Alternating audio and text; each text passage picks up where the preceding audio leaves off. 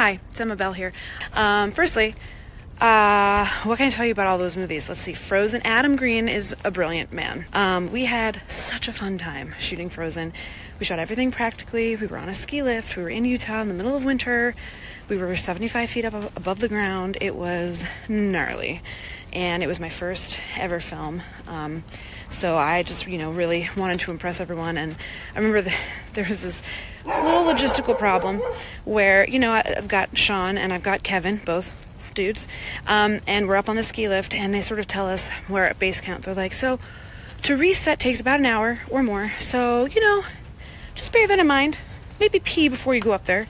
Now, we're up there for six hour stretches of time, and I'm like, I'm sorry, what am I supposed to do up there, you know? But I didn't want to say anything. The boys were like, that's cool, we'll just pee off the side. And again, I'm like, well, I'm a lady, so I can't really do that. Um, there were so many fun fun, fun moments like that. But um, it, it, you know what? It all made for like just a better uh, performance because, yeah, it was raw, man. It was really raw. Um, I wanted to just say, I got some advice for you. Don't go out there. In a world where zombies, ghosts, serial killers, and vampires all exist, it's Nico Brian, Mike, and Dustin, and they are all that stand between you and the films that could end the world.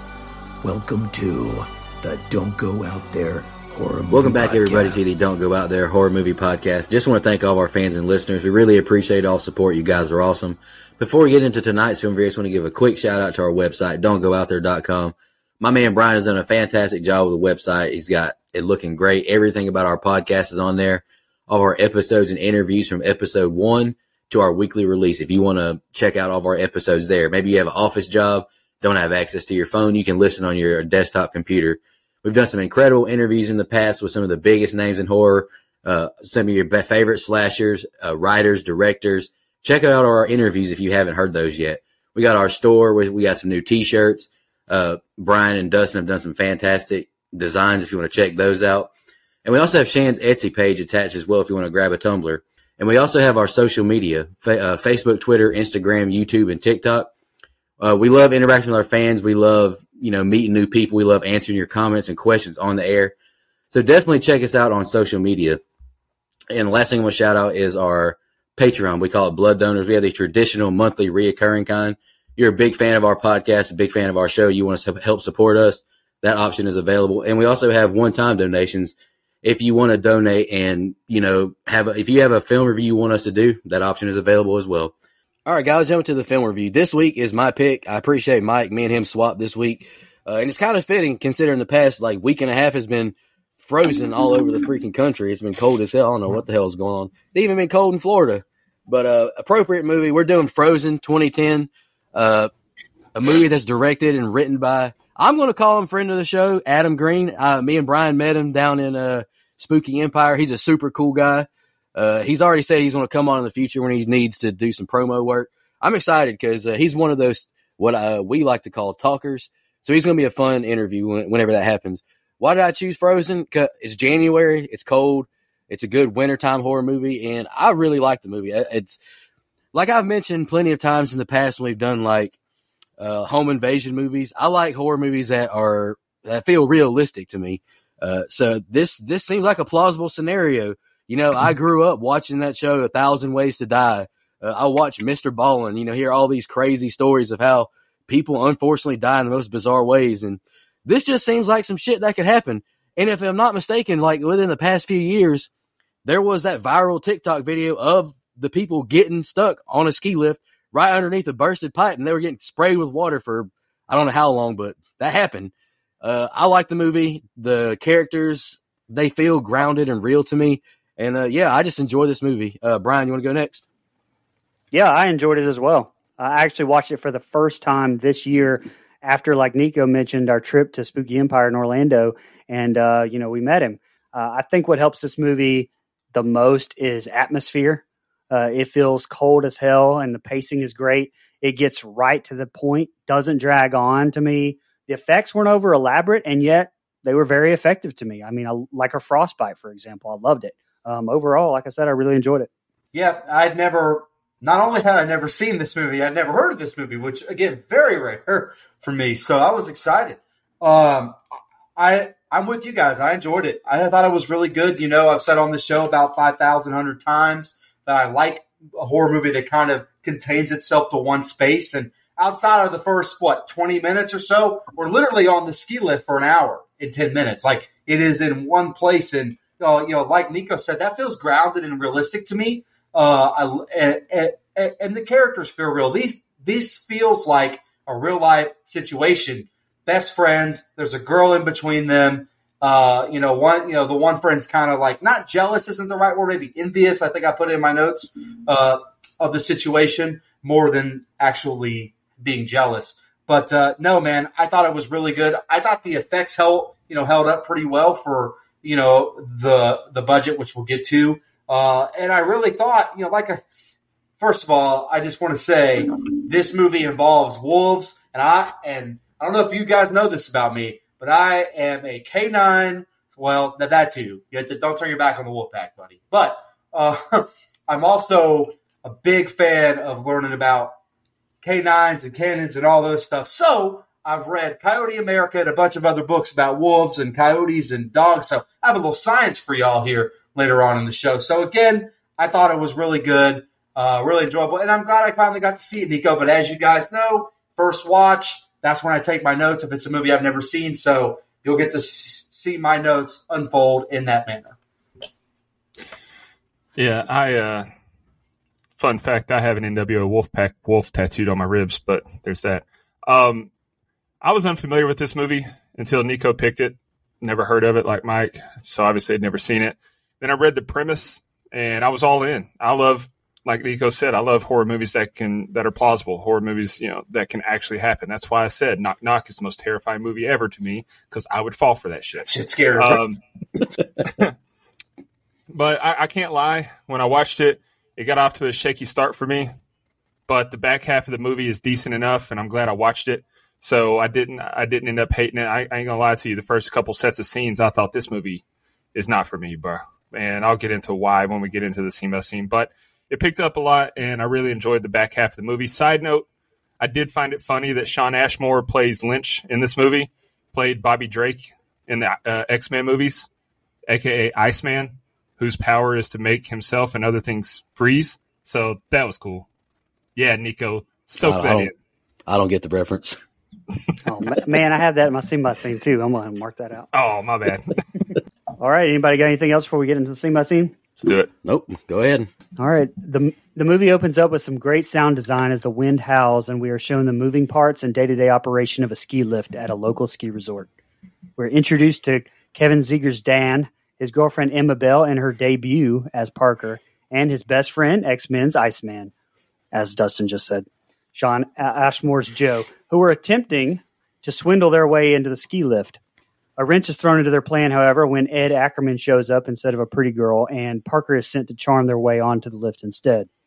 While Parker is putting on her charm on a lift operator, Joe shows his jealousy in some dialogue with Dan about Parker tagging along with them on their usual guy day, and continues to be a bitch about Dan choosing his girlfriend over his friends in multiple examples over the last few weeks or months. The ploy works, and the trio make their way to the slopes mocking the chumps who paid full price for their tickets on their way up, including a cameo from friend of the show, the real Joe Lynch, friend of the show, interview, don'tgooutthere.com, and one of the other chairs.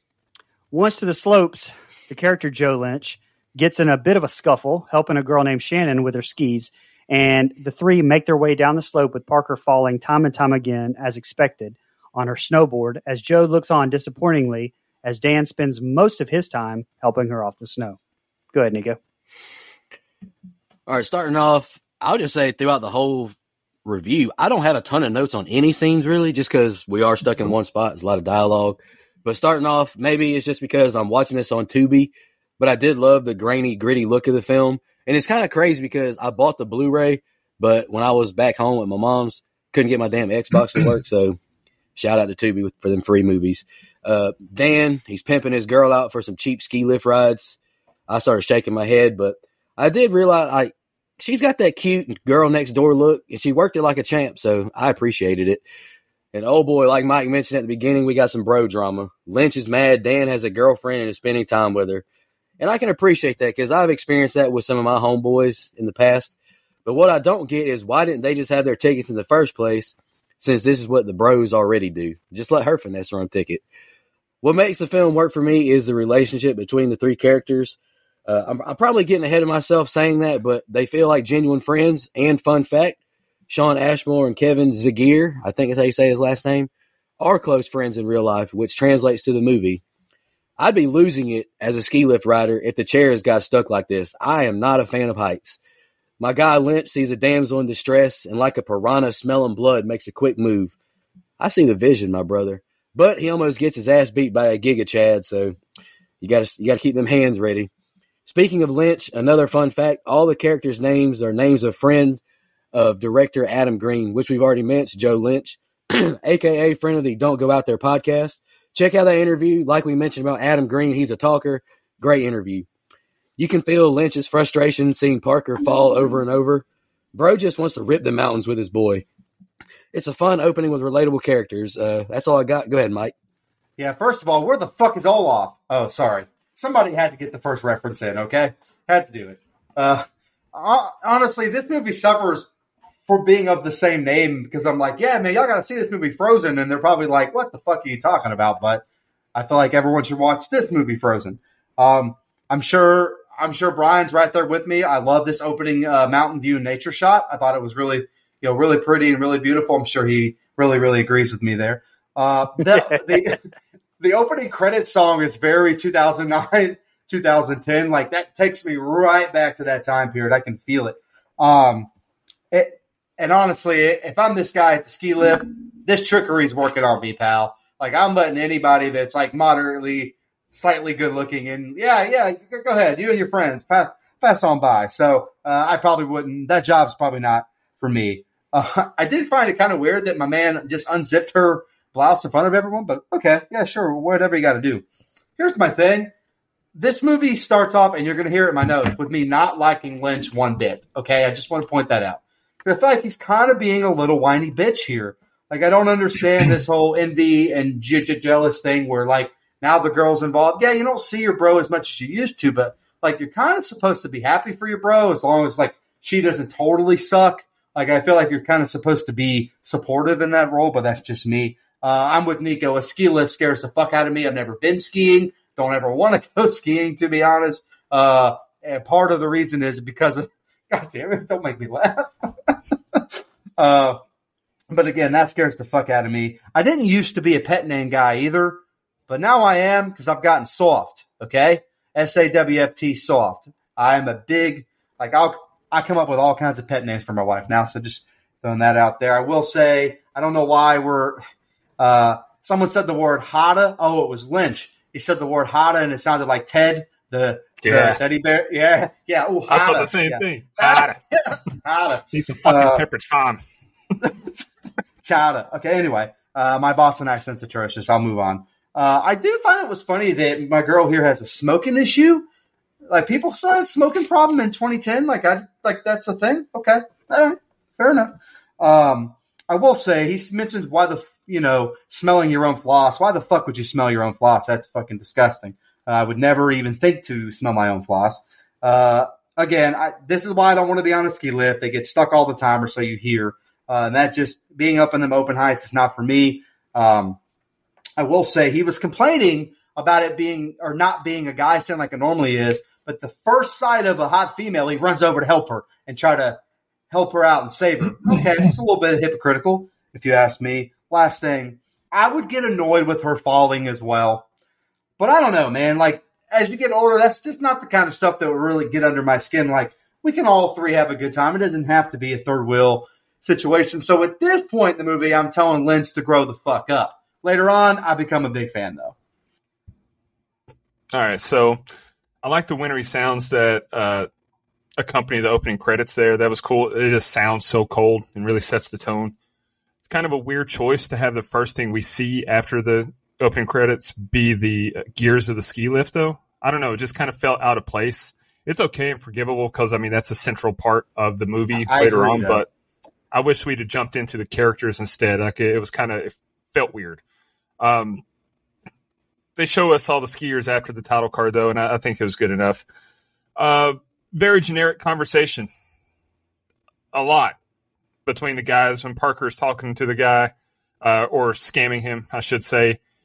And you know, friend doesn't like the other guy's new girlfriend. Just seems very cliche to me. The dialogue isn't the best in this movie uh, for the most part. I, it just kind of took me out of it, especially early on. And that's pretty much all we got. So it's not my favorite set of openings or set of scenes, but that's because it was dominated by the generic di- uh, dialogue and not much else happened. All right. So we open up with uh, Parker taking a very non-convincing sip of coffee because that's a pet peeve of mine at the lodge, and the guys sitting at the table planning a guys trip before Parker before Parker overhears Dan talk about uh, how she is slowing them down. Nightfall comes quickly as the trio run into Shannon again, and the three find themselves arguing with the ski lift operator, begging for one more run, claiming they will be wicked fast. he comes in and as the three make their way up on the ski lift, he's called away to the boss's office, and the replacement mistakenly shuts it down, thinking everyone is off the lift. Trying to pass the time, they make conversation as the lights all go out at the resort and panic begins to set in. Joe pisses off the side of the lift as a snowstorm begins to fall. Not much there in that set of scenes. Go ahead, Mike. Or go ahead, Nico. I'm sorry. Oh, you're good. Uh, and, and kind of like Brian just mentioned, I saw this TikTok the other day about actors, actresses, and them obviously not having any coffee in the cups.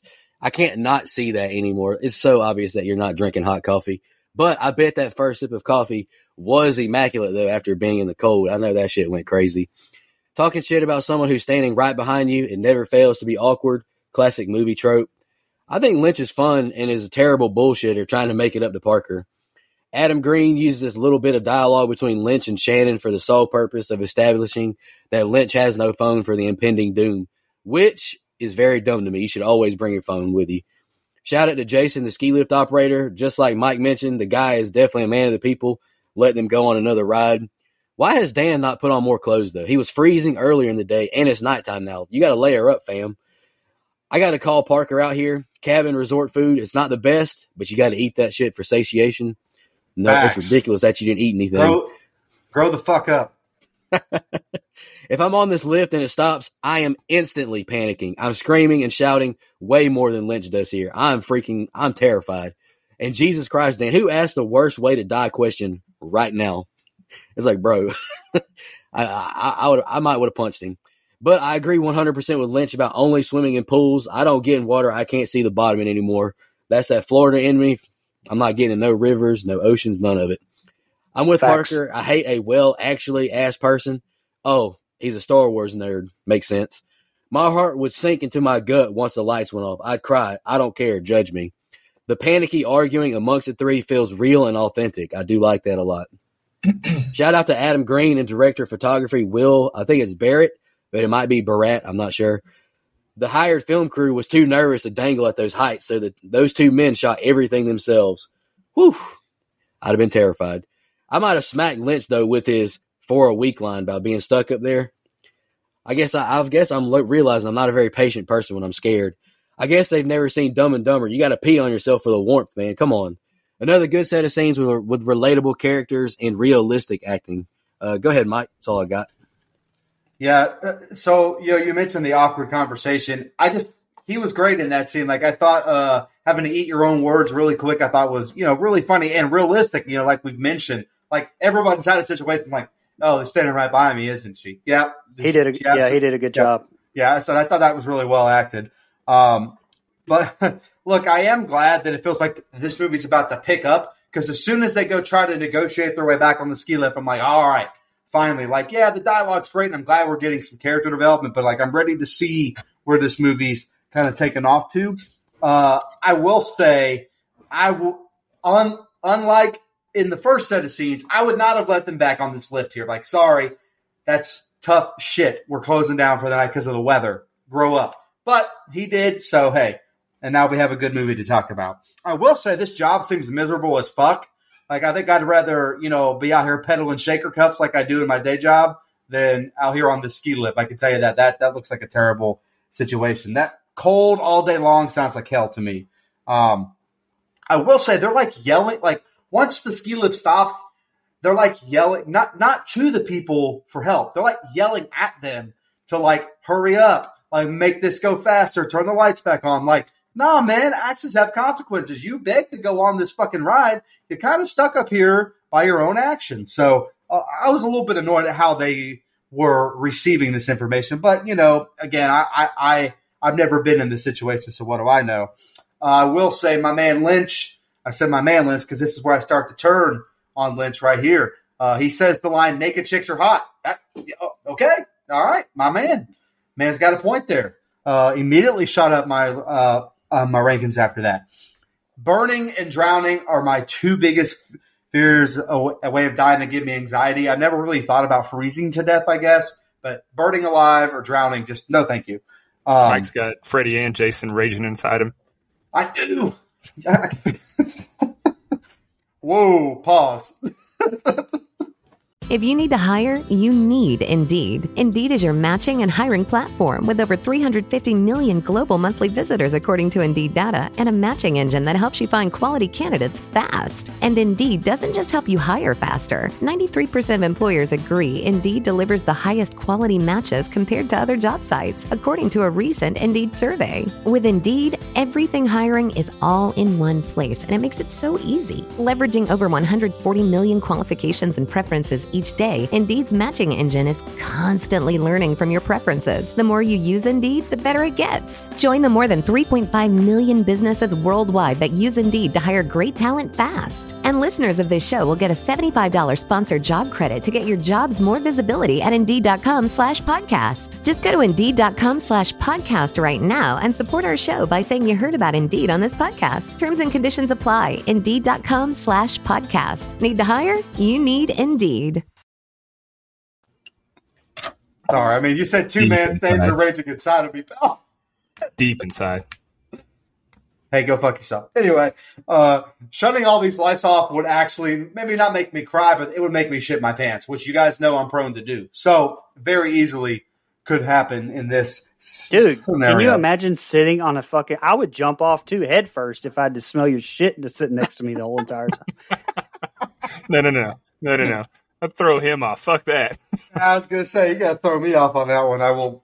Yeah. Anyway, uh, look. Normally I would be on Parker's side, but this is where she kind of starts to freak out, and all the constant bickering, like you mentioned, is realistic. But goddamn, that's annoying in this situation. Everybody, calm the fuck down. Let's see what our let's assess our situation. But nobody wants to do that. Uh, I will say, Lynch, you, you mentioned it, is such an ass.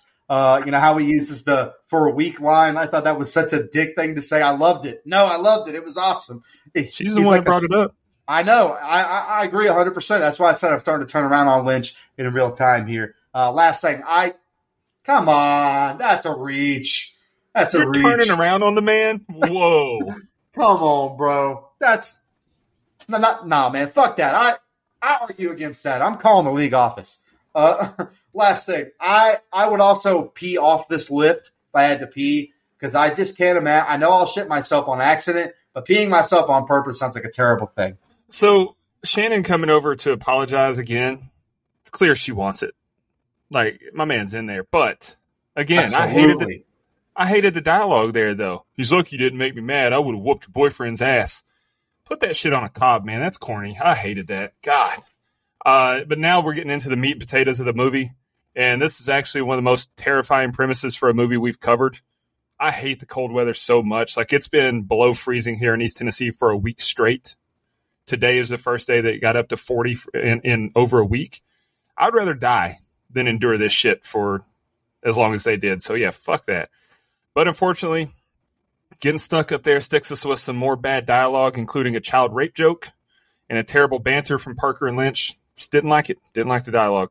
Uh, when Lynch pisses, though, that may have been the most unrealistic part of the movie, at least for me, because I wouldn't have been able to find mine to take a leak in that cold weather. There's no fucking way I could have got it outside my pants. So, nope. it's cold as hell.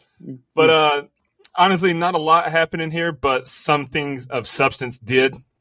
So it's setting us up in the right direction. That's right. All right, hours begin to pass as the three endure a pretty wicked snowstorm. Friend of the show, Kane Hodder, interview, don't go out there.com, pulls up in a snow groomer. And despite the trio throwing ski equipment at him, Jason Voorhees himself fails to notice them and drives off. Despite small talk and the realization of frostbite on Parker's face, the three begin to realize that no one knows they're stranded up there and they won't survive staying on the lift. Dan makes the call to jump and absolutely does not execute a forward roll upon landing, resulting in a brutal compound fracture to his legs.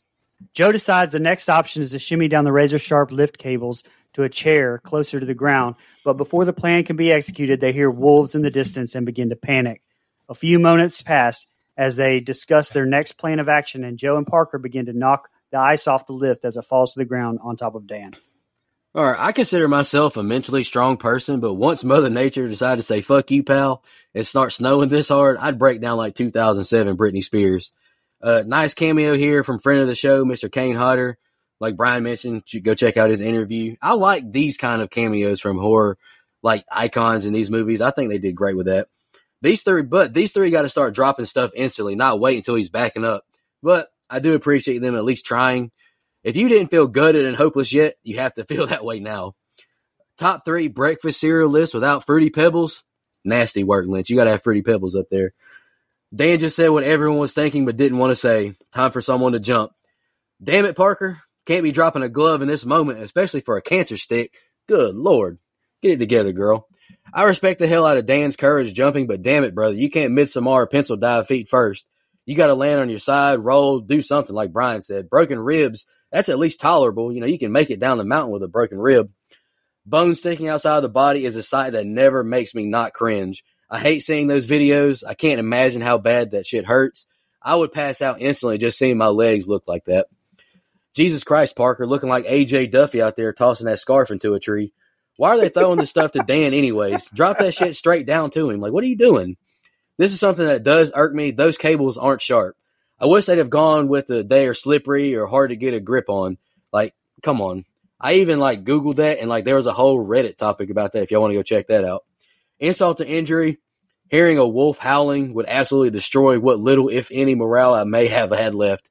I wish Adam Green would have had Dan fall below trying to climb down the cable instead of jumping. It could have at least made that pencil dive thing an accident. You know what I'm saying?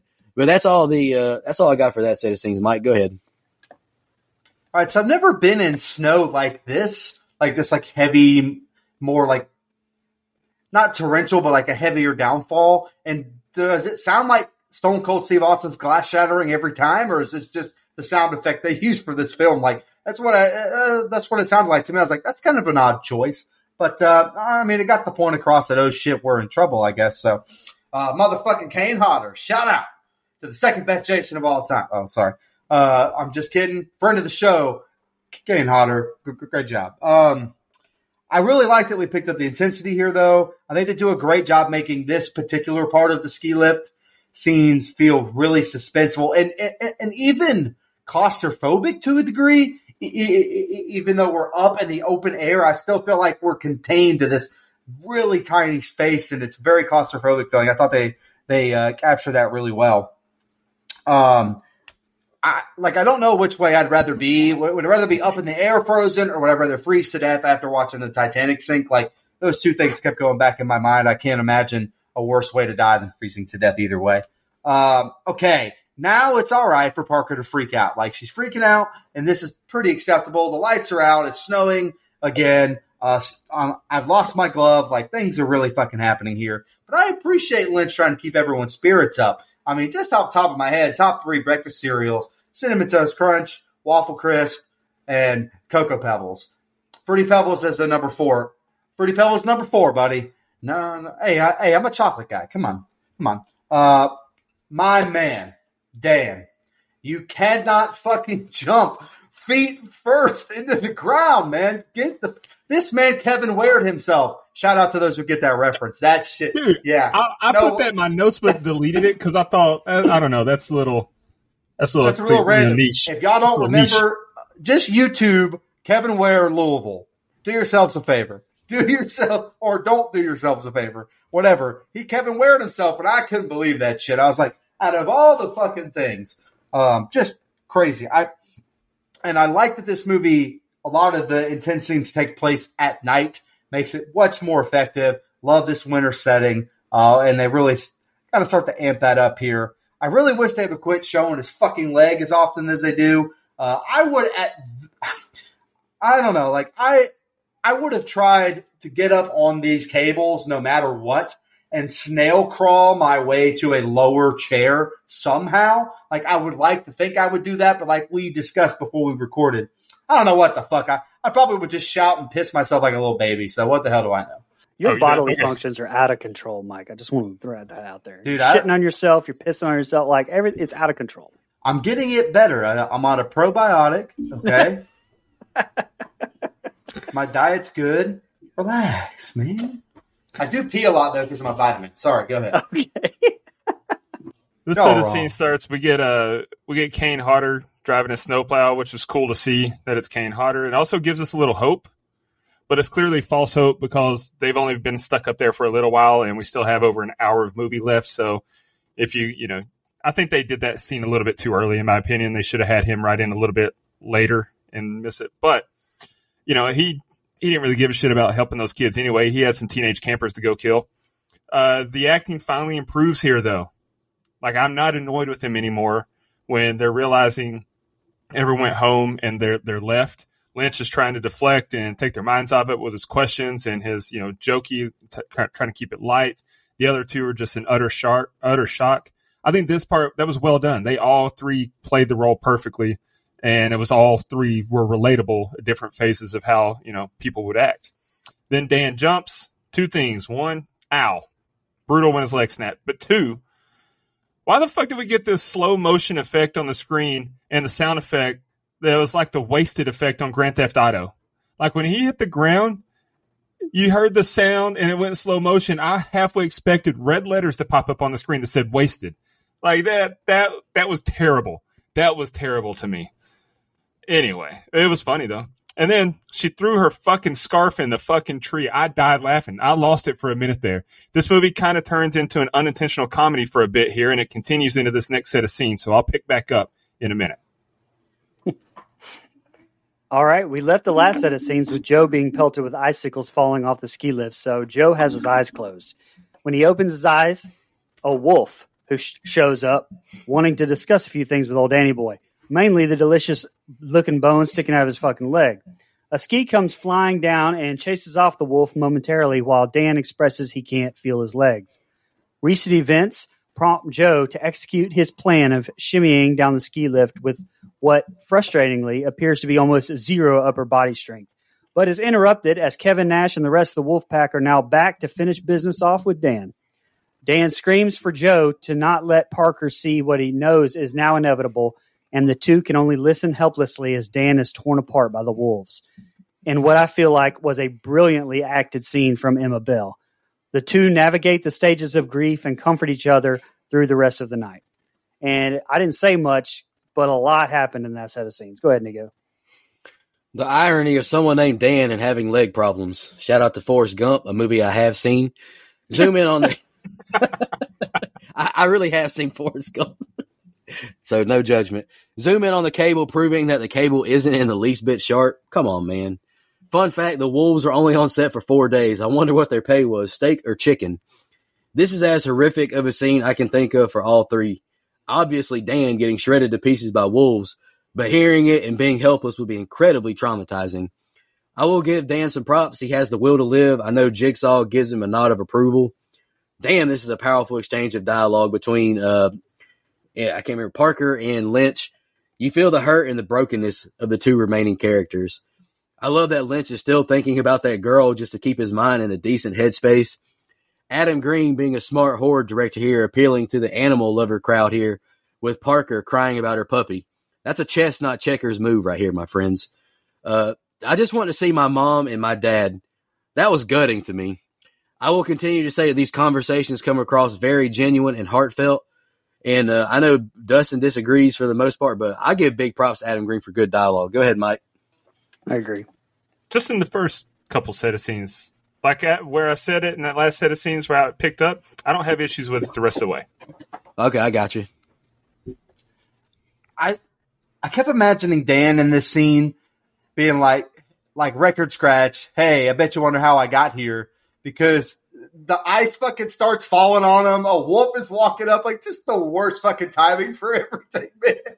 And now, now he ain't got no legs. Like that shit. That's a terrible fucking time, especially when we know what's about to happen to him. A little bit of wolf, uh, uh, a little bit of wolf science here for realism. A wolf is only going to eat and attack a human in one of two ways. One, if they're a threat to their food or their child. B, if they think you're easy food. That's the only way. If you're just walking along, a wolf's probably not going to fuck with you because it's more curious and scared. Uh, however, Dan is clearly the easiest fucking food I've ever seen. so this is very realistic. Um, I, and again, my man Lynch, it, they set this up earlier in the movie by talking about how he couldn't do a pull up. Now he's crawl like walking across this cable and trying to Right. do some Cirque du Soleil shit or whatever it's called. Like, no, man, I'm not. I'm not. I don't know what Hang it's on, called. say it again. Say it again. Cirque du Soleil. Cirque du Lait. Oh, okay. I don't know what the Cirque fuck du it's called.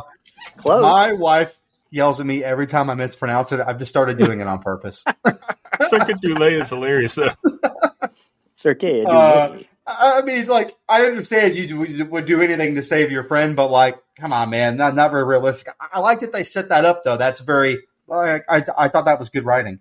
Um, but again, here come the the one wolf left. Went and told the other wolves, "Oh shit, we got some really easy dinner," and their pack came back. So don't turn your back on the wolf pack, as we said earlier in the show. Uh, Again, very realistic. Um, I'm not gonna lie, they are, you know, in the words of Nico Chin, they are whooping his shit. I mean, they are tearing this motherfucker up, son. These wolves were hungry as shit, probably hadn't eaten in a week. Uh, and uh, imagine being on this lift, you can't look. Now you're next to someone that, you know, these two really don't like each other. Now we're hugging, we're crying, and we're hearing our friend getting torn the fuck up below us. This is a terrible, frightening Yeah. situation. In all seriousness, like Brutal. one of the more frightening situations we've covered on this film. Like it, it, it is wild. Uh, also, after we move on from that and things start to settle down, what a deep cut from Parker. Why'd you let him, or, or excuse me, for yeah, why'd you let him jump? Are you fucking kidding me? I'd man, listen, time and place for everything. That was not it. That was a deep cut. Uh, and I will say, they tug on my, and they tug on my heartstrings a lot in this set of scenes. Uh, again, there's just a way he could have jumped down and not broken his legs. I feel like in this situation, maybe one of them should have tried that. Like I know they may have some PTSD from Mr. Kevin Ware, but like you've got to at least try to stop, drop, and roll or something, man. Uh, just once it's daylight, though, I do like this little bit of an interesting twist. Once it's daylight, I love that they kind of keep ratcheting up the intensity. Like they're not just like, oh, everything's okay now. The sun's out. We're warm, whatever. It stays. Some fucking things are about to happen that gross me out. So uh, I like how they kind of kept the same intensity. Uh, last thing, not only would you, not only would you lose your blood flow and lose that hand without a glove, but you're definitely about to lose the skin, which is a spoiler. Go ahead. Yeah, um, if I can get my there we go. First of all, them knocking the ice off and it falling down and hitting him was hilarious to me. So this is what I was talking about. Like the comedy of the last set of scenes bleeds over into this one because he's sitting there shielding his face, and then like you could tell one of them didn't come from above. Someone threw a fucking snowball and hit him in the head. That shit was so funny. uh, and then a wolf is barking at him, and she throws her snowboard and scares it off. Like I said, this is unintentionally funny. Wolf would have already ate his face by then. But uh, Lynch was doing his monkey bar routine, and the camera kept showing the trees below. I kept hoping hoping that he would pull another guy's and just go aim for the bushes and jump as there goes my hero played. But it didn't happen. I will credit the score here, though. Very tense and appropriate, much better than what we'd seen in the movie up until this point, to be honest. And then, yep, Kevin Nash, Konnan, and Tomato Face Sting show up, proving you do not turn your back on the wolf pack. Hell yeah. Death by Wolf is awesome. Wish we saw more of it. Wish more of it was on screen, but still cool nonetheless. Parker and Lynch playing the blame game is rough. Only one way to solve this. They should both jump now. Save me the rest of the movie. Just go ahead and jump. Um, a dog named Steve is hilarious. I love when pets Oh, have adult human names. Absolutely. That shit's so That's funny. great. sidebar when my sister was uh, pregnant with my nephew. Uh, his name's Grant, but I was trying to convince her to name him Steve, not Steven. Name that baby Steve, and she wouldn't do it. So I think the name Steve is funny anyway. And so a dog named Steve was hilarious to me. But honestly, this is a much better set of scenes. Definitely my favorite set of scenes so far. The next morning, Parker finds her hand frozen to the lift bar and has to pull her skin off to remove it from the metal. After deciding to wait a few more hours before attempting another trek to another car, Parker is shown rubbing her frostbite on her face and peeing on herself while she cries. The two continue to talk and bond over stories as they pass the time and decide that Dan didn't die for them up there just for them to give up and die as well. This prompts Joe to make another attempt to make his way down the cable to the other chair. The vibrations cause the securing bolt of the chair to loosen up while the razor sharp cables allegedly, severely cut up his hands. Joe makes it to the other chair as the wolves show back up, and Joe asks Parker to throw his ski pole for defense against them when he gets down to the ground. I'm not sure why he didn't just use the pole to slide down the wire, thus saving his hands and having the pole, but hey, I didn't write this movie. Needless to say, Parker can't make this impossible throw, and the pole falls to the ground. And the next set of scenes is the ending. Go ahead, Nico. A rookie mistake here, Parker. You're going to have to hit the film room to correct errors like this. You can't be falling asleep with your bare skin holding onto a metal object. Get it together, girl. But seriously, I can't imagine how bad that hurt prying your cold hand off that bar. Just being that level of cold is just truly a nightmare of mine. I know Brian is fuming with his 10 second nature shot. Random zoom in crotch shot of her ping. My girl Parker is broken. This is just rough to see. Not sure how high school relationships don't count, considering there's so many high school sweethearts. It's not an important part of the movie, but that just didn't make sense to me in their dialogue. Poor Lynch got humiliated in front of the whole school by his ex. That's some brutal shit to go through. Getting your, your man pride broken, that's rough. I do enjoy these conversations between Parker and Lynch, but if a different viewer sees it as maybe filler or unnecessary, I get it. But I think it does give the characters, you know, it makes them more relatable and you care for them. So I appreciated it. I love the fuck you, Jenny Bluth line after Lynch crosses over to the next ski chair. Man's used that hurt as motivation. I loved it. Parker with a slightly better throw of the ski pole. But like Brian mentioned, why not just take it with you? But anywho, this man Lynch is boot skirting across this cable now. Hell yeah, brother. Good set of scenes, and I'm ready for the ending. Go ahead, Mike. I didn't have a lot.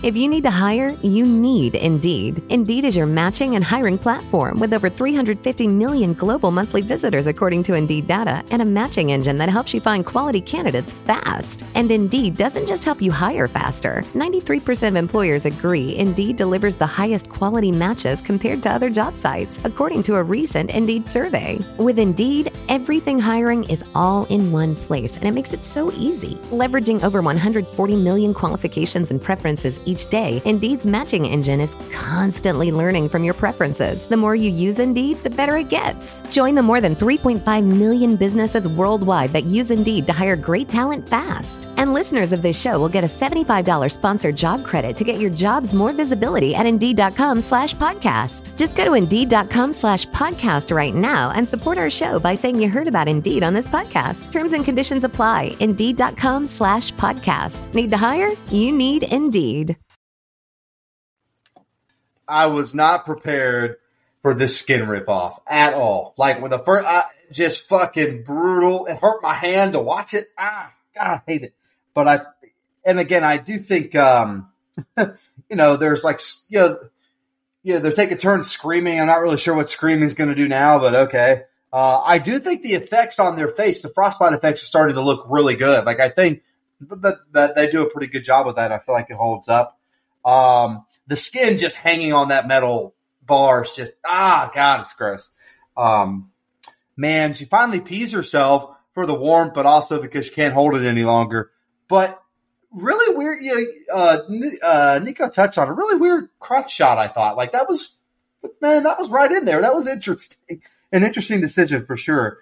Uh, you mentioned their conversation. While I didn't hate it, I do feel like it was kind of a weird time to talk about it. Now, again, you're up on a ski lift, you're stuck, you're passing the time. So, like, I'm willing to be like, yeah, whatever, that's fine. But it felt like a weird time. But we did get some character development with Lynch, why he is, maybe the way he is about relationships and stuff. So I appreciate that. But once they started making the conversation go back to Dan, their dead friend slash boyfriend. I felt like that was that made a lot more sense. It's their only real connection here, uh, and I thought that you know, kind of letting us know who Dan was, I thought was you know a really nice touch. Made it feel real, made it feel personal. Um, I, I, man, just uh, these wolves are smart because, of course, they are. They've been circling this lift now because they know we see you two up there. Eventually, you're going to be down here just like your friend, and we're fucking ready. Uh, I love wolves; they're very, very smart. Uh, also, LOL to the Jenny Bluth line. I thought that was fucking hilarious. It cracked me up. Uh, man, the pole throw was man, that was like a James Blackman throw. All right, sorry, go ahead. Why would this dumbass put her bare hand on the bar? Like that's just not. Has she never seen a Christmas story? Like he can't get his tongue stuck to the pole. You don't touch freezing cold poles. Pause. Uh, disgusting watching her tear her skin off though. Reminded me of when Chester Bennington ripped his back off in Saw 3D. It's the only other movie I can think of that showed it like that close up and that disgustingly. Uh, very dramatic when she pissed her britches. I don't know, but I think that's the least of her problems. Probably let it flow, man. Who cares? At least her crotch is going to be warm for a minute. I like the bit of vulnerability and character development from Lynch and Parker here, talking about their past and stuff. Like it helps build that relate, uh, relatability for both of them. Really like that. I also like how as soon as it's over, the tension is ramped right back up with the bolt coming loose and the wolves returning. So, you know, they lure us into that false sense of security, and then bam, remember we're in danger again. Not sure why he didn't take a ski pole to begin with. Like you guys said, he could have fashioned it to his jacket or something anything would have been better than relying on Zach Wilson. I mean, Parker to throw it. We saw what happened when she tried to throw her scarf earlier, and she throws another bad pass. This one may have been intentional grounding. That's how bad it was. Just fucking awful. But this is another really good set of scenes that completely changed my mind. From like I've forgotten how much I dislike the first set, uh, first two sets of scenes at this point. You're right. There was nobody in the vicinity. yeah, no. Just take the sack, Parker. What the hell are you doing? Joe makes it to the nearby support tower as the wolf pack is shown looking on. He makes it down the ladder as he's also attacked. He's able to fight off the wolves with a ski pole and promises to Parker he will return with help as he skis off on the board with wolves shown chasing after. Now alone, Parker endures another night on the chair, looking at the now snow covered remains of Dan. Joe does not return by the next day, so Parker attempts to reach the ladder herself. As she stands in the chair, the bolt that was shown loosening disconnects and the lift chair jars loose, bringing Parker closer to the ground. It finally gives out and falls, crashing into Parker's ankle as they hit the ground. An ankle she can walk on later, by the way, but it's okay. She begins to slide and crawl down the mountain, and as she makes her way down, encounters blood covered snow and the wolves still eating Joe's now mangled corpse. Great effects there. The wolves go back to eating, and ignore Parker, allowing her to eventually reach a road and when all seems lost is eventually noticed by minivan where the driver calls and tells her everything is going to be okay on the way to the hospital 10 minutes away. She closes her eyes and imagines Dan's voice telling her she's going to be okay as the movie ends. And that's it. Go ahead, Nico. All right, Lynch's cortisol has to be through the roof after dealing with the cold and now a savage pack of wolves attacking. But shout out to friend of the show, Meg Stone. She touched on this in the social media comments she works with animals, but she's right. This wolf behavior is kind of uncharacteristic, making them kind of a villain. Uh, poor Parker, another night in the cold and alone now. I you know, I kind of put, I wanted to put myself like in her shoes. Maybe she feels like she has a bit of hope that Lynch has made it to the bottom. But after seeing a pack of wolves chasing him, I feel as alone and as hopeless as humanly possible. I like these shots of Parker in the chair, just looking around, closing her eyes, holding her head, I have no clue what I'd do in this situation. I appreciated that a lot. This irks me. After a bit of research, a ski lift chair weighs between 175 to 200 ish pounds. I don't care what those ski boots are made of. That's going to mess her leg, ankle up somehow. No way in hell she should be able to walk on it, in my opinion. But then again, Chad Meeks got stabbed 248 times and is doing fine. So what do I know? Nah, Question I have. He's core four. I'm cutting that. No, fuck off. Cut it. Your opinion's shit. Cut it. Fucking scream nerds. I'm just kidding. All right, question I have. I like Parker, but will this movie be better if she doesn't survive? She sees Lynch's feasted upon corpse and the wolves get her too. Don't get me wrong, I'm happy she survived, but I do enjoy a bleak horror movie. It just seemed a bit convenient the wolves let her survive. Seeing a road and cars would fill my eyes with tears. You're going to be okay. Hearing that as I sit in a warm car, I couldn't imagine the emotions running through my head and my body. I really enjoy this movie and appreciate it for its realism. Big shout out to Adam Green. Really hope we get him on the show eventually. Mike, that's all I got. Well, here's a fun fact, Nico. A wolf will not eat if it's full. So there you go. I'll let you know. Just I'm just saying. I'm just saying. A wolf will not eat if it's full. Just throwing that out there. Okay. My man finally made it across, so shout out to him. I know we kind of already touched on that, but uh, he probably should have thought of this same strategy the night before and actually finished it, but whatever. Um, but I mean, my thing is, he gets down. She sat there all night, and then halfway into the next day, like just waiting on this mother. No fucking way, man. I would have had to at least attempt to hop down between now and then.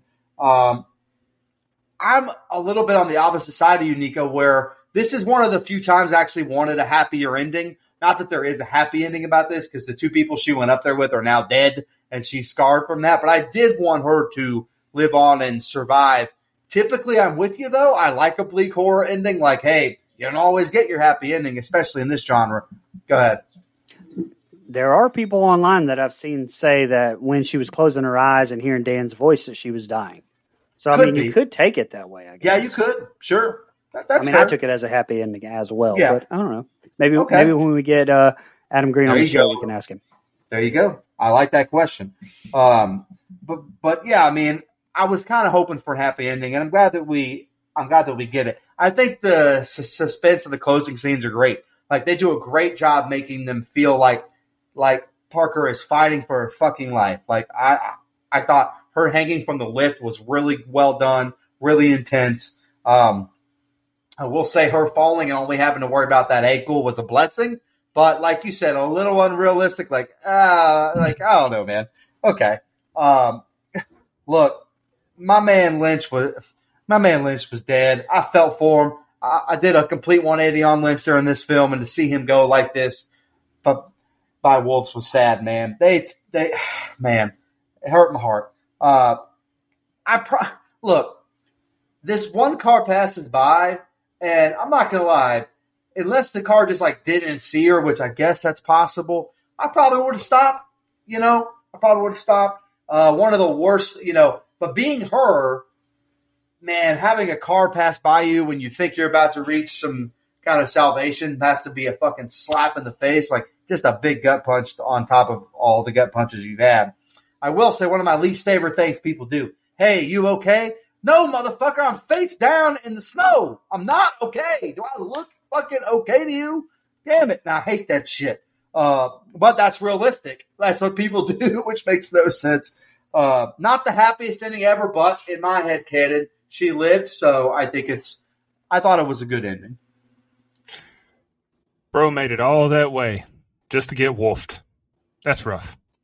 Good on him for jabbing the one and scaring him off, though, but then they chase after him. That's good tension there. And I love how the camera stays with Parker here. It doesn't follow Lynch, so we don't know if he made it or if she's fucked. Like, it's a great decision to let us wonder and go into a sense of panic with her. Uh, the bolt finally falling was the best thing that could have happened to her. At least then she could fall without her legs snapping. Makes you think that if Lynch would have just sat put, maybe try to get it to fall. Maybe you know they could take off as a tandem before he took off solo. Uh, I'm not sure why she commando crawled here. I mean, I know her leg probably hurt, like you said, Nico. That thing weighs 150, 200 pounds, so it probably hurt like a bitch with the carrier falling on her. But it was intact. You got to get up. There's fucking wolves out there. You can't be belly crawling past the fucking wolves. Get up.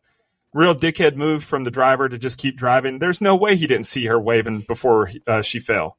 And even if like uh, you see someone waving, you think, oh, they're just saying hello. You saw them fall face first in the snow and then not stand up. Stop and check on them. That's a real dickhead. And then uh, she gets rescued, and that's how it ends. Like to me, that's I don't know. I was a little confused when I watched it because I didn't realize when she was crawling there that that was Lynch that she was crawling past. Like I thought that was Dan's body. I thought the wolves dragged his body off because the way the leg was positioned, it looked like the leg was, you know, snapped and the bone was facing upward. So I thought that was Dan for a while, but I mean, it's fine if he if they both died. It's fine. I just I wish that they would have made that a little bit more clear, or if we he- hear her telling the driver, "Yeah, my two friends are dead," instead of we just I don't know. Maybe it's just me. Maybe I'm stupid, but uh, it's a it's a pretty good ending with you know at least there's one survivor, but she's never going to be the same. She's got some trauma she's carrying with her, so not exactly a happy ending. All right, let's jump into social media questions. I'm going to read Facebook and Twitter slash X, and Mike's going to hit up some Instagram. So uh, on the on the Book of Face, Dex Cole, I like this one a lot. As other people said, it seems very grounded. Like, hey, this could happen to you, the audience. Plus, I love Adam Green, so maybe that moves it up some notches for me. Abby Renee said, I like this movie as a whole. Not that I would attempt to ski, but after I watched this, I definitely never would. I actually got a copy from our local family video when they closed down. Sad face. I guess my question is after watching it, what would you have done differently? I had my boyfriend watch it about a month ago, and I feel like there were instances where we asked, like, why didn't you do this? Do you feel like there's another way to get down? Yes, I addressed that a lot. I tell you what I would have done is not be out there in the first place. I don't do cold weather. I don't do skiing. I don't do snowboarding. Fuck that. I've had friends try to get me to go with them. Nope. So Tell you what I would have done if I was Dan is be a fucking man and fight that fucking wolf off with your hands, you son of a bitch. yeah, I'm you got to beat those wolves off. beat. Heyo. Whoa. Hey. Mom said he had a pole, Whoa, buddy. a ski pole. What is happening? This all shows Wow. off the rails. Nico, do you have anything else you uh, would do? to I, get- I, like I mentioned in, in my scene, you know, my review part, I would have not have just dove straight down. I would have tried, you know, the climbing down the the cable first. I wouldn't have just, I just wouldn't have leaped first. I would have tried the the climbing down part. And if I did leap, I wouldn't try to land on my feet. You fucking idiot. exactly. But here's the fucking issue I do have with that though. It's been snowing like crazy. Wouldn't like the snow kind of like absorb some of that shot? Not necessarily, brother. If it's cold enough, that snow will be hard as a rock. That that is true. powder. That is true. But Like, it was but it was snowing hard actively. You know what I'm saying? It was, but again, depending on how cold it was, I'll give you an example. Two days ago, my front yard, um, I've still got about six inches of snow outside, and two days ago I had about seven inches, six and a half, seven inches out there, and it was it was snowing, but it was so cold that the 200 uh, me at 215 pounds, I was standing on top of the snow and I wasn't sinking down into it at all. That's how cold it was. It was solid. That's fair. for sure. Shanna Turner says, like this movie, scary because I feel like it could really happen. By the way, have you guys checked out Fall? Kind of the same premise. I haven't checked that out, but I did hear the same thing, and then a lot of people kind of chimed in on this one with it. No, I never heard of it. Nope. No. I I haven't seen it yet. Kylie Gill Johnson said, uh, replied to that and said, I love Fall, one of my favorite movies, but I'm also a sucker for any survival type movie. And Meg Stone said, I had the same feeling in part of this as I did in Fall. There you go. I liked it, but I'm a wildlife keeper slash tech, and I struggled the portrayal of the wolves. In Frozen, they made the wolves the villains, having them do things that don't really match typical wolf behavior, aka more likely to avoid people versus hunting them What in I the say? fall, it was a vilifying vultures. I have taken care of vultures for years, and vulture behavior in that is a hard nope. Uh, and Melissa Shea said this movie is so good. I still remember it clearly, even though it's been years since I've watched it. And jumping over to the Twitter slash X, Andrew Ferguson. This is one of my wife's favorite movies, and my daughter recently discovered it. We spent three hundred dollars to have her do the Elsa Disney Princess makeover last February at Magic Kingdom. Oh wait, wrong Frozen. Go ahead, Mike. Hey, we only went. The, hey, we th- th- this whole show we had two Frozen references the whole time. I, I'll take that. Sometimes you just gotta let it go, man. Uh, anyway, I, uh, Rochelle Mack on Instagram says, I think about this movie every single time I'm on a chairlift. Gone through every possible scenario on how I'd save myself. That makes one of us because I've never been on a chairlift in my life, and I hope that I never am. But shout out to you for going. Even in your picture, it looks like you were probably skiing there. So shout out to you for sure. Uh, let's see. Uh, Miss Strickland 91 on Instagram says, due to current temps, I'm still trying to let it go. all right, that, all right, that was all right. So number three, I'll take it. I'll, I'll take it.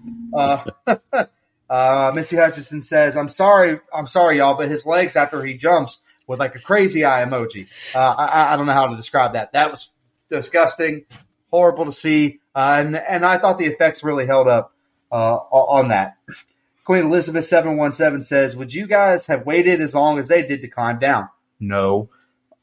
also, couldn't they have taken off their coats and make a rope to climb down instead of jumping? Keep up the great work, guys. That's an interesting point. Could they have taken off their coats to climb down, make like a little, you know, like a little rope thing? I, I, I like that idea.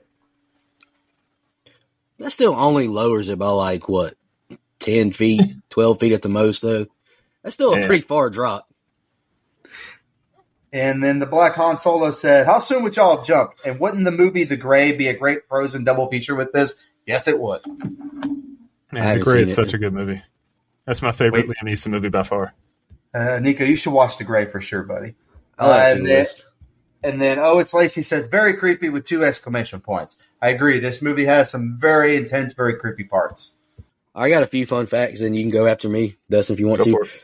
When the wolf takes down Joe, it is a border collie in that one shot. The German Shepherd that was trained to do the stunt mysteriously died two day, two nights before the scene was shot.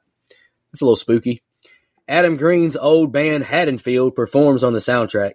After Parker strikes a deal with the lift operator, that is Green singing on the loudspeaker. The song is called Among the Dogs. The main characters are named after Adam Green's real life friends Joe Lynch, Dave Parker, and Spooky Dan Walker. Though the names were originally temporary names in the first draft of the script, everyone got used to them, and they stayed that way for the film. There is a moment when Lynch says to Dan, That's kind of spooky, Dan, as a shout out to Spooky Dan Walker.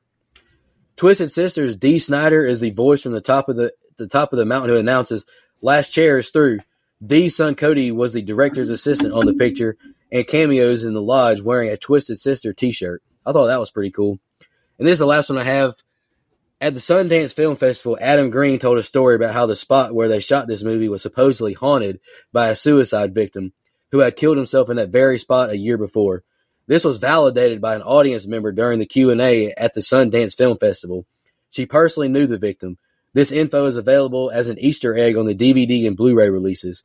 The person committed suicide on chair 92, which can be further identified with a hole in the seat, while the cast and crew used chair 75. That's spooky as hell.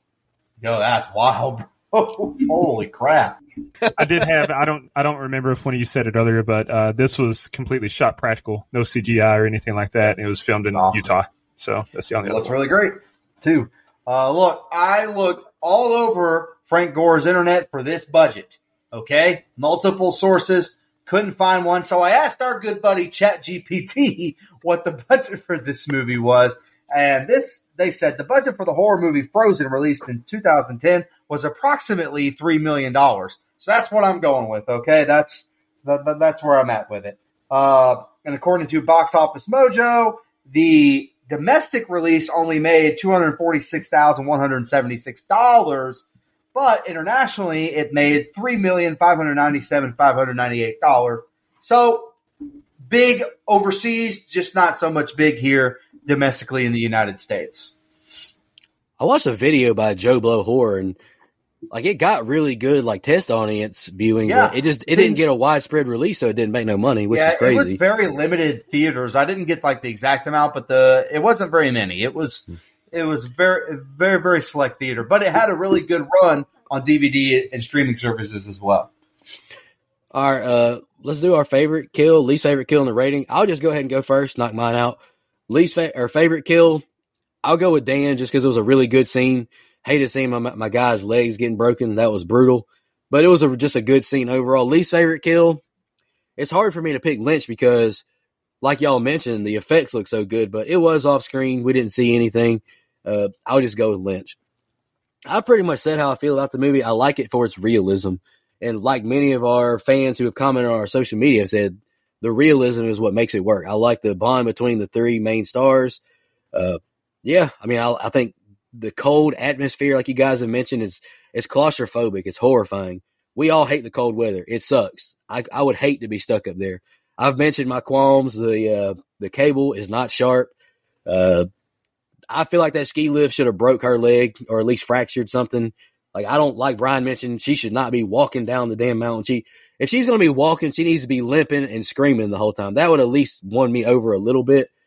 that's really my biggest qualms is just the unreal, that kind of unrealistic stuff. But overall, I gave the movie an eight. I'm a big fan. I'm not to do winner, or I'm not to do uh, favorite and least favorite kill because um, it's the same as yours. But just, I liked it a lot. You know, I said it at the beginning of the show. I think Emma Bell does a fantastic job in this. I mean, her first big job. And again, I can't speak enough about the atmosphere that Adam Green creates and what I believe is a very realistic scenario. You know, I've seen, we talked a little bit about this off air before we started, but I've seen a lot of reviews online about the stupid decisions the three of them make, but I mean, come on. I mean, have you been outside lately? The majority of people don't have any common sense or problem solving skills. I think it's pretty damn realistic. Uh, I liked it a lot. You know, I think this would be a, a good intro horror movie if you have someone getting into the genre as well. And that's that's not a knock on it by any means. I just I think that it's a very good thriller horror type type movie. I'm going to give it an 8.5 and go higher than Nico. Okay. I'll go really quick. My least favorite are all the same as you guys. Um, yeah, I liked it a lot. I thought the mood and atmosphere, as I'm so known to say on this show, it was perfect. I thought they captured that cold, wintry mountain snow feeling and made it in, in really eerie and really creepy. Uh, so job well done there. I think the acting picks up as the movie goes along and gets better. Which you know, like you know, like Dustin mentioned, some of the early dialogue is so-so. But uh, again, I think it ratchets up and it does a really good job of making me care about all three characters, uh, really wanting me to see how their fate goes. And I think that's, man, that's the mark of a good movie right there. And there's some horrifying stuff. This is a horrifying s- scenario to be in for anybody.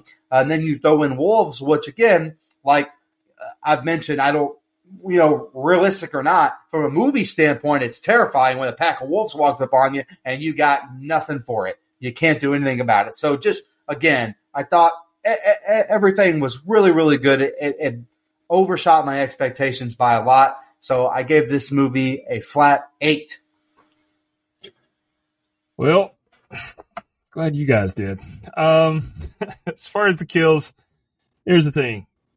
I don't know, man. Like I said, I wasn't convinced that was Lynch's body that we saw there at the end. I thought it might have been Dan because he got dragged off by the wolves. I don't know.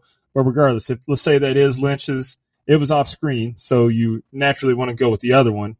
But the other one, while it did have the cool leg snap and everything, had the also had the uh, goofy ass Grand Theft Auto effect when he got wasted and landed on the ground. So I'm not gonna. I don't know. The kills are kind of inconsequential. They don't make or break this movie. They're just a part of it. So decide for yourself. Uh, as far as my general thoughts in the rating, look, it's a great premise. I mean, a great premise because things that can actually happen make for the best storylines, in my opinion. And I hate the cold so much that I was interested immediately when I saw what the movie was about. Uh, the first few set of scenes, though, they almost lost me. The subpar acting and the painfully generic characters and dialogue. Took me out of it a lot, but it redeemed itself in the second half. So while it's not my favorite movie, I definitely didn't hate it. Um, I'd watch it again if it was on. I don't know that I would necessarily seek it out. So I give it a five and a quarter. And if you will bear with me here. No, I agree with you, Dustin. I'm just going to name a couple more qualms that I have, then you can do the cumulative. I agree with the following part. They shouldn't have slowed it down did that weird effect. I agree with that 100%. Just let him fall. And not bringing your cell phone. I hated that. That was stupid. I would rather you at least have your phone and maybe you drop it because the chair like starts to, you know, like that bolt breaks or whatever and you drop it. Or when the wind picks up, you drop it by accident. Like that would have been more plausible to me than just, oh, I don't ski with it. The or, fuck? more more plausible is just you don't get cell service because you're on top of a fucking mountain. Yeah, or that. Yeah, like but that's just not actually, bringing it. Yeah, I'm with you on that. Um, but as far as our composite score, that puts us at a 7.4375. IMDb has it at a 6.2 with 80,000 votes. Heck yeah.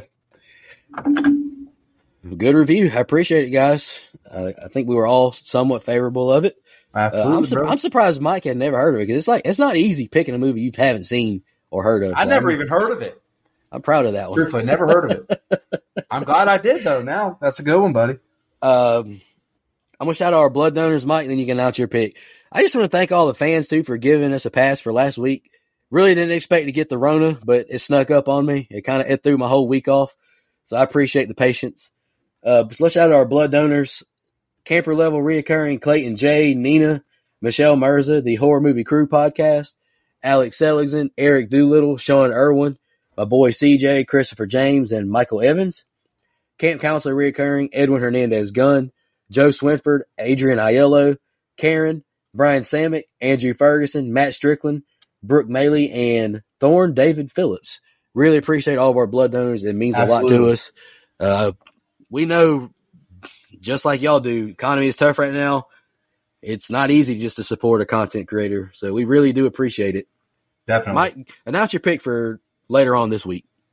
yeah, I felt like it was time to go back and do a little found footage. I feel like it's been a while, uh, and it sometimes can be one of my favorite genres, and sometimes it annoys the piss out of me. So I went with Hell House LLC. This is the first movie of a trilogy, uh, and I wanted to pick the first one where oh, so- see, there's four. I have not seen the fourth one, so there you go. It just ca- it just came out last year. Okay, okay, that's why I haven't seen it. So I'll have to check that out for a little bit of context. But yep, I picked it. I felt like it was time. Uh, it's been suggested to me a couple times that we do it, so I felt like you know now was a good time to go ahead and do a found footage flick I'm looking forward to it. or haunted house flick. I guess it could be either one. Sure, sure. Yeah. All right, guys. Any final thoughts before we get out of here? Go check out our interview with Kathleen Kinmont. She's awesome. I love her. She's wonderful. One of my favorite people in horror that we've gotten to interview and meet in person. She's incredible. Uh, appreciate y'all listening, and y'all have a good one. We'll be back with Hell House LLC next. Just want to remind everybody